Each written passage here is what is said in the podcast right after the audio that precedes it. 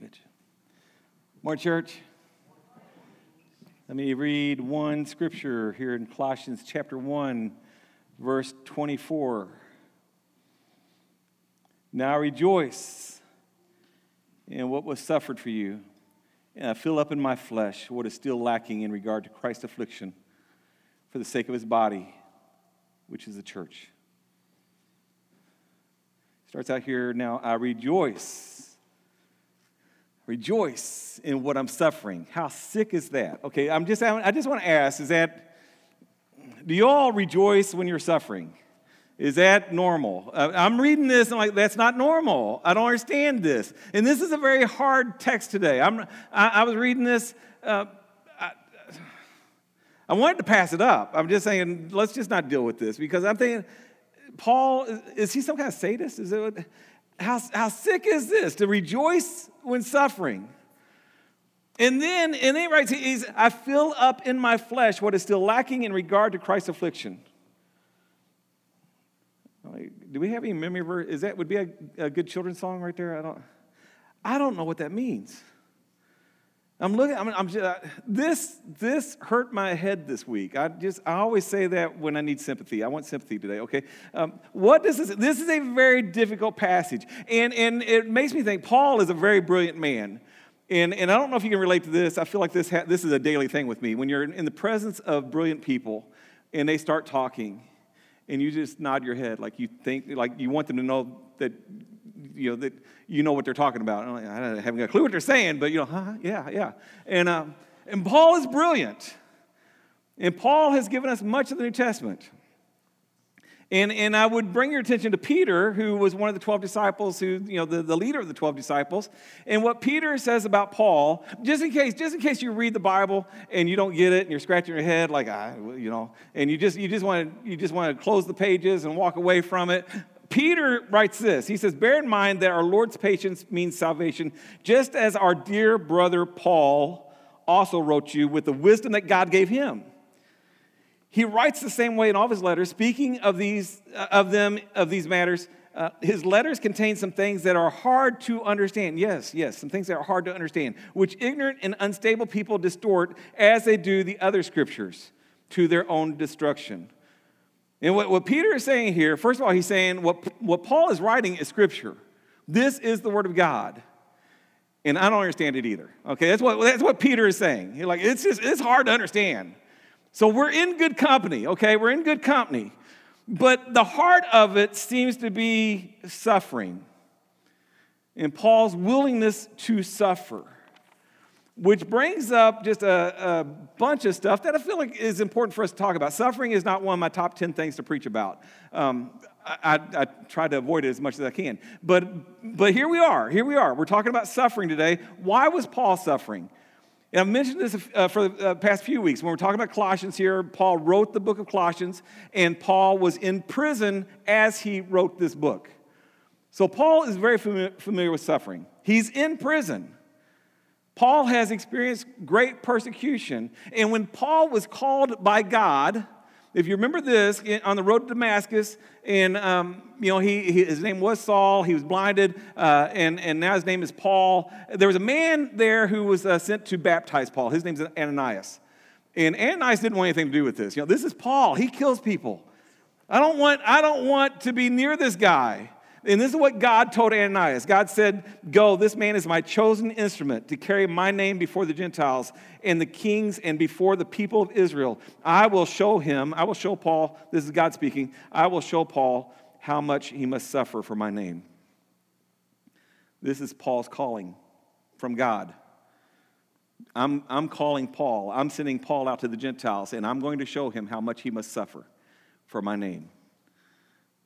That's how it started out with Paul. Like, sign me up, you know, this, this is going to be great.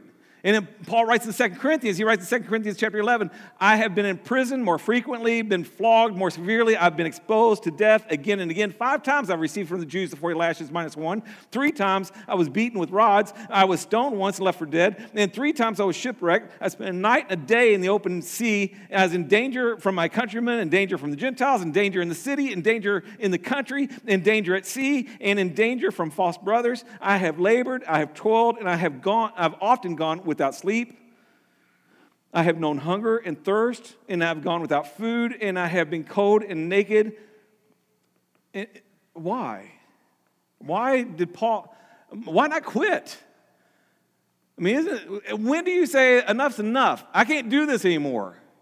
And Paul didn't quit. Paul's singing. Paul's rejo- rejoicing in the Lord always. Again, I say rejoice. What is wrong with this guy?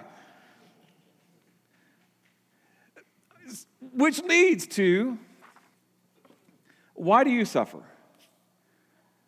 Have you suffered? I'm thinking everybody in this room has a story, and I know a lot of stories, and I know how you've suffered. But have you ever asked why? Why, why, why did I have to go through that? And, and I've got a list here of different reasons why we suffer. Part of it, one, one reason is we're just stupid. We do stupid things. That's what we do. We do stupid things.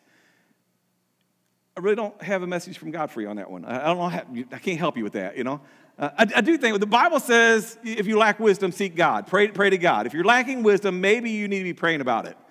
Or, or the, the, the fear of the Lord is, beginning, uh, is the beginning of wisdom. Maybe you need a little bit more fear, uh, fear of God in your life. Maybe that would help. But the consequences of doing stupid things, you reap what you sow. If you do stupid things, you're going to suffer.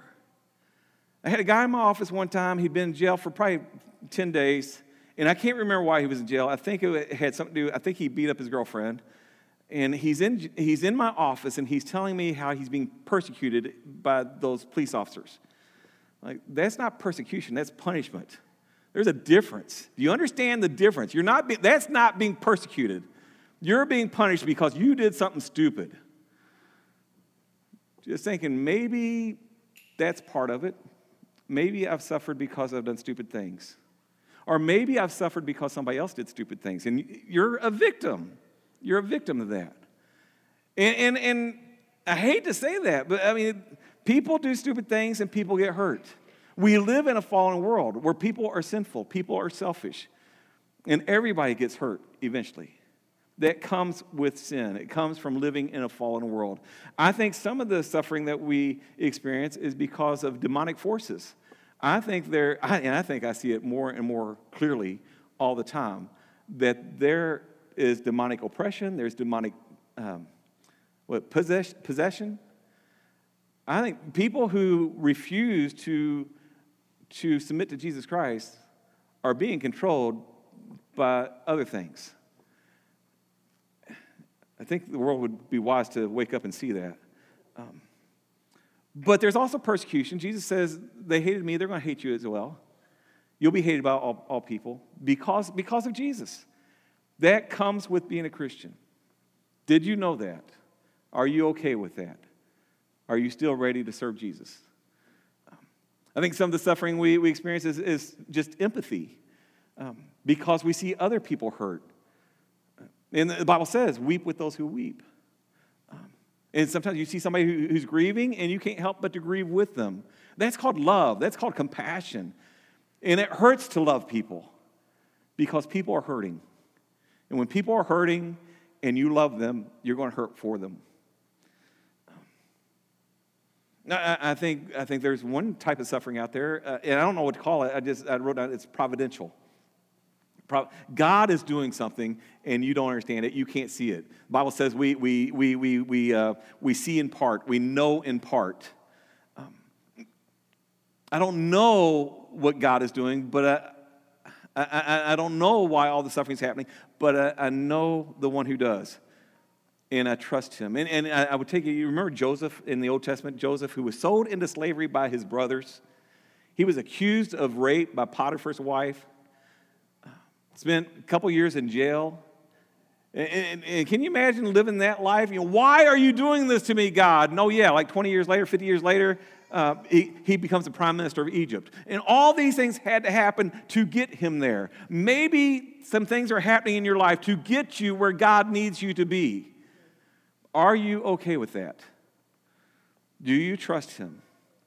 Are you willing to continue to follow him even though it hurts right now?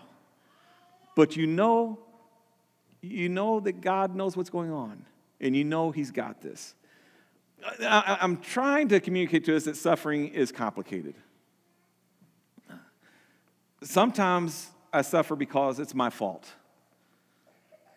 Sometimes I suffer and it's partially my fault. Sometimes I suffer and it's not my fault at all. It's, it's complicated. I don't know that we'll, ever understand it, but, but I would tell you there's, there's two types of people who go through this. I see two types of people. One, one is the person who whines and complains and gets mad at God, throws his fist at God, and why are you doing this to me? And the other one is like Paul and rejoicing, rejoicing through suffering it's hard to imagine. It's hard to fathom this. But uh, the, you know, uh, I wrote this down. The, the, victim. We got a lot of people in our world who you know play the victim card. You know they're a victim, and, and maybe rightly so. But Paul's not playing that card. Paul's not saying I'm a victim. And this is what I read. People who who um, make themselves a victim. They make themselves the center of attention. They want to. I'm suffering, and I want you to know why I'm suffering. It's all about me and they exhaust the people who truly love them and care about them. They lack the empathy and the sympathy and the compassion for other people around them who are suffering. You, you think you're the only one who's suffering? Like, open your eyes. Everybody in this room is suffering in, in one way or another. And, and, and the person who makes himself the victim, they lose sight of Jesus. And that's what makes them so miserable. And Paul is not doing that. Paul is rejoicing as he's praising God as he's suffering. And, and, and my goal today is, you know, how can, how can you be like Paul? What can we learn from Paul so that we, when we go through it, we can continue to praise God? And I would tell you just a couple things. When you're going through suffering, it, it, can, it can cause you to cling to God, and that's a good thing and depend upon God and to hear from God and to learn what God is trying to teach you during this time. I, I really believe men are, are worse at this than women, but men, some, maybe the only way we learn is when it hurts. Women, you can tell them something, they listen. Men, you tell them something, oh, yeah, let me try that. Uh, you know, and we have to hurt ourselves to get the lesson. Uh, but maybe maybe there's something here god is this is his way of teaching us and growing us and it's painful to grow but pain is required to grow. And, maybe one of the reasons we, we rejoice is because it, it gives us an opportunity to help others when they're suffering. And that's probably the biggest thing that stood out to me in this. Your hardships, your struggles, your pain, your strife, your tears, all that you have gone through, and it's cost you a lot. And I don't want to bring up the past. I don't, I don't want to be doing counseling after service of all the things that you all have gone through. I'm just saying, don't waste that. Invest it. Invest it in your well being by clinging to God and growing in relationship with God, and invest it in helping other people in their walk with God. Eh, when, when I look at this, with this passage here, what, what really got my attention, it's not about why you're suffering it's about who you're suffering for. Uh, Paul, Paul writes, he, he says, I rejoice in what was suffered for you. That's the part you need to see. He's rejoicing. The reason he's rejoicing in his suffering is because he's doing it for the people of Colossians and, and for the people of uh, Philippi and, and for the Thessalonians. He, he was willing to go through what he had to go through for their salvation. Paul's rejoicing in his suffering for how it's benefiting the people that he's ministering to. And, and, I read this, I think this is so important. There's a little sub note here. The New Testament never extols suffering for its own sake. You don't suffer just because suffering is fun. Not, you know, there's always a larger redemptive purpose behind why you're suffering. And that's what I don't want you to lose sight of. There's a reason we're going through it. Paul is not some kind of sick freak that just enjoys pain. He's a man of God that knows what it takes to help other people walk with God. And it may take suffering to make that happen. Paul loved seeing people come to Christ even more than he loved his own freedom or his own comforts or his own, you know, his own agenda. he wanted to see people come to Jesus Christ. So, all the suffering that he experienced, in his mind, it's worth it. Jesus is worth it. The kingdom of God is worth it. Your salvation is worth it. And that's the mentality that I hope that every person in this room strives to have. That, okay, if I have to suffer, I'll suffer. But let me help others with what I've learned through the suffering. Help, help, let me help others come to Jesus Christ. Joyful suffering, joyful sacrifice is giving up something that you love, which is, you know, our, our comfort, our well being, giving that up for something that you love even more, which is the salvation of the people around us. That's what I don't want you to lose focus of the salvation of other people around you. It, it, it, I, I, wrote down, it's, it's kind of like childbirth. You know, nobody wants to go through the labor pains, right? I don't. Praise God, I'm a guy. Um, but what's on the other side? What's on the other side? Paul, I'm sure, doesn't want to go to prison. But what's on the other side? The salvation of lost people. And, and I'm saying all this is to say the worst part about your life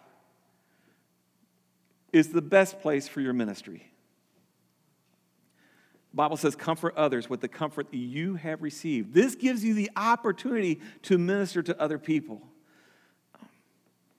Some people think that they've been disqualified from ministry, from ministry because of their sins, because of their, um, you know, the, their mistakes, the, the, things they've experienced. You know, I, I can never serve God. I no, you can if you've learned from it, if you've repented, and, and and, and you hear from God and you, and you grow in it, this is actually what qualifies you to minister to other people. I, I could never tell people about the grace of God if I had not experienced the grace of God for myself. And it was pain that helped me experience the grace of God. And in this room, there is great opportunity for all the people in this room, all the experiences that we've had collectively, all the lessons that we've learned, there is great opportunity here for us to be unleashed into a world that needs to be comforted and that needs that needs Jesus Christ. And who is better qualified to do that than you who've experienced, you've experienced some pain? If you're willing to share what Jesus has shared with you as you went through it, then you are a great gift from God to others. And your ministry is significant. And I'm just begging you, don't waste it. Don't waste it. All right, we go on the verse. One verse, I'm still in uh, verse 24. Now rejoice in what was suffered for you, and I fill up my flesh what is lacking in regard to Christ's afflictions. Well, okay, what in the world is that talking about? What's, what is lacking? What could possibly be lacking in Christ's affliction? Did he not say it is finished? Did he not pay it all? What has he not done? He, he went through great suffering to bring us salvation. And here Paul's saying, but something's lacking. What's lacking? Well, in one sense, the work of salvation is complete. Jesus has done it all, he's done everything. But in another sense, it's incomplete because there's still a lot of people who've not heard. There's still a lot of people who've not responded. And Martin Luther, he said it, it wouldn't matter if Jesus died a thousand times if no, no one ever heard about it. Carl Henry says the gospel is only good news if it gets there in time. It's great news, but it's got to get there. People have to hear. And maybe for that to happen means we have got to die to ourselves and suffer. I would tell you, this is some of the great missionaries of the past. This is exactly what they did and was they were willing to do. They went to uh, terrible places, hard, hard to reach places. They were martyred. Many of them died for their faith. They were willing to go through it because they wanted to see the lost people get saved. Paul says Christ's sufferings are not. Uh, well, Christ's sufferings are not complete in the full sense until you hear and respond. And, and he, he says, if it takes my suffering to bring that to pass, I will gladly go through it. Paul is willing to suffer. Paul sees himself as a servant. And let's go on the next verse. And you see this. I have become its servant by the commission God gave me to present to you the word of God in its fullness, the mystery that has been kept hidden for ages and generations, but is now disclosed to the saints. Paul sees himself as a servant. Paul knows what it's going to take to reach the lost. It's going to require suffering. Paul was a God ordained servant of the precious truth of the Word of God in its fullness. He was chosen by God to fulfill the Word.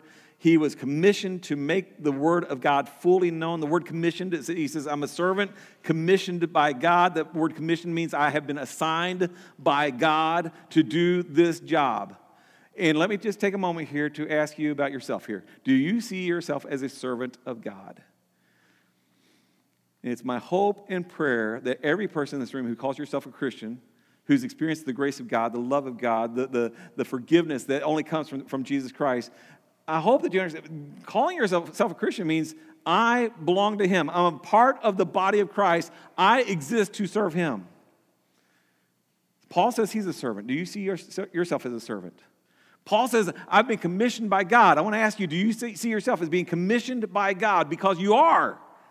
You have been commissioned by God. You have been given an assignment. All of us collectively have been given the, the Great Commission to go into all the world, making disciples of all nations, baptizing them in the name of the Father and the Son and the Holy Spirit, to teach them to do, to do everything I've commanded you. This is what Jesus says in Matthew 28. We have been given the Great Commission. We are stewards of the Great Commission. We've been entrusted with the Great Commission. Paul says, God gave it to me for you. And, and, and, we can say this as well God has given us this commission for the people who do not know Jesus Christ as their Lord and Savior. Why, why was Paul commissioned? He says to present to, to you the Word of God in its fullness. And Paul knew to do this would, requ- would, require, would require suffering. He writes in 2 Timothy 2 Therefore, I endured everything for the sake of the elect, that they too may obtain salvation that is in Christ Jesus. I endure everything so that they may obtain salvation that is in Christ Jesus. I endure. I will endure because I will serve God and I will do whatever it takes. Jesus says, As the Father sent me, I'm sending you. And how did the Father send Jesus? Jesus suffered a lot of things to redeem you, to redeem the lost. And Jesus says, As, as He sent me, that's how I'm sending you. You're going to suffer a lot of things to get the job done. Do you know what you're signing up for? Are you, are you ready? Are you willing? Are you okay with this? Or are you going to shake your fist at God and get mad at Him? And say, It's not fair. I don't want to do this. Look at what Jesus did for you. Look at what Paul did to bring us the New Testament. Christ suffered to accomplish salvation, we suffer to spread salvation. This is a hard message. What are you willing to do for the people who don't know Jesus? Are you willing to do anything? Do you care that there are people who are going to hell because they do not know the love of God? They don't know the grace of God. They, they, don't, they don't know the forgiveness that only God can, can, can bring. A real servant wants people to know Jesus. Jesus says, I've come so they may have life and have it to the full. I want people to experience these blessings that, that come from Jesus. I want them to have this abundant life that only comes from Jesus. A real servant wants this for, for others. Do you want this for others? A real servant wants people to grow into the image of Jesus, to keep their eyes fixed on Jesus. A real servant knows that without Jesus, men are lost and doomed to judgment. Do you understand? There are people who are going to hell because they reject Jesus.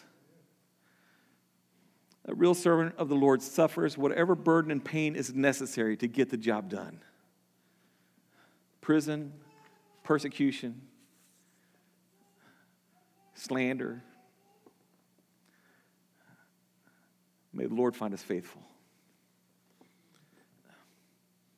Goes on here, verse 26 the mystery that has been kept hidden for ages and generations, but is now disclosed to the saints. To them, God has chosen to make known among the Gentiles the glorious riches of this mystery, which is Christ Jesus in you, the hope of glory. He talks about this mystery, and I think a lot of people they don't get it. They just don't understand Christianity. They don't understand the Word of God. It's just all, it's a mystery. That's, that's, that's how the Bible describes It's a mystery. A lot of people don't get it. Like, what's up with you? Why, why do you act like you act? Why, why do you do what you do? I don't get it. I don't get it. And, and this mystery, what, what this tells me, it's been hidden for ages, generations. Uh, all the, all the prophecies that pointed Jesus, it was a mystery. But Paul says, but this mystery has been made known. What, what the, it's Jesus Christ is in you. That's what that's the mystery right here. Christ is in you. That's what people don't get. Why are you rejoicing when you're suffering? Because Christ is in me. Because the Holy Spirit is in me. The person, the power, the presence of God dwells in me.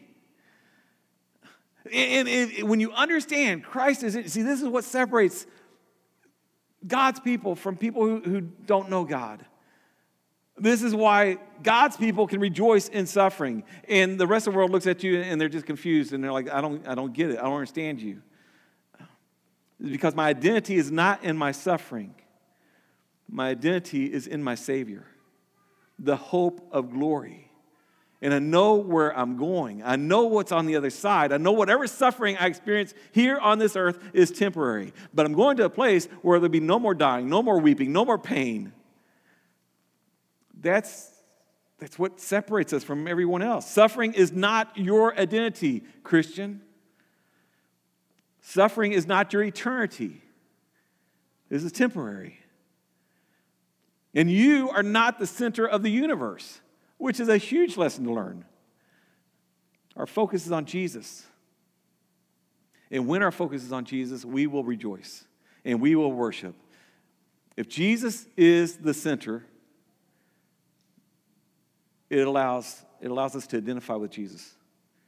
It allows us to cling to Jesus. It allows us to learn from Jesus. And it allows us to help others. And what an awesome gift this is from God. Right there, what an awesome gift this is from God that Jesus is the center, I'm not. So I take my focus off myself, and this gives me perspective, it gives me purpose, it gives me empathy, it gives me love for the people around me my suffering is not my focus. My Savior is my focus. And this is where our joy comes from. This is why the Christian is able to rejoice.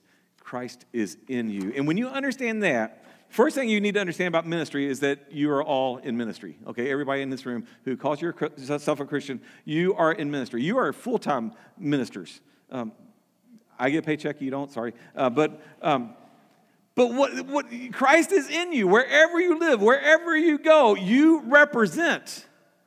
You bring the presence of God with you. And how important that is for this world. I had somebody in my office this week. Okay, I, think it's safe. Um, that wasn't I'm doing this. Uh, but someone came in my office and, and they were at a Bible study at our house this week, and um, ladies' Bible study. I didn't get to go. Um, and, and, and they came to my office and said, all those women were glowing. And with tears in her eyes, she says, I want that. I'm like, why were they glowing? I know why. It's because Jesus Christ was in them. Jesus Christ lives in them. They represent. And, and, another part of this passage says in verse 29 To this end I labor, struggling with all his energy, which so powerfully works in me. I mean, we can't do this without his energy that's, that's sustaining us and working in us. Now, the only way Paul could endure all that he endured was because the Holy Spirit was, was sustaining him, this supernatural energy that comes from God.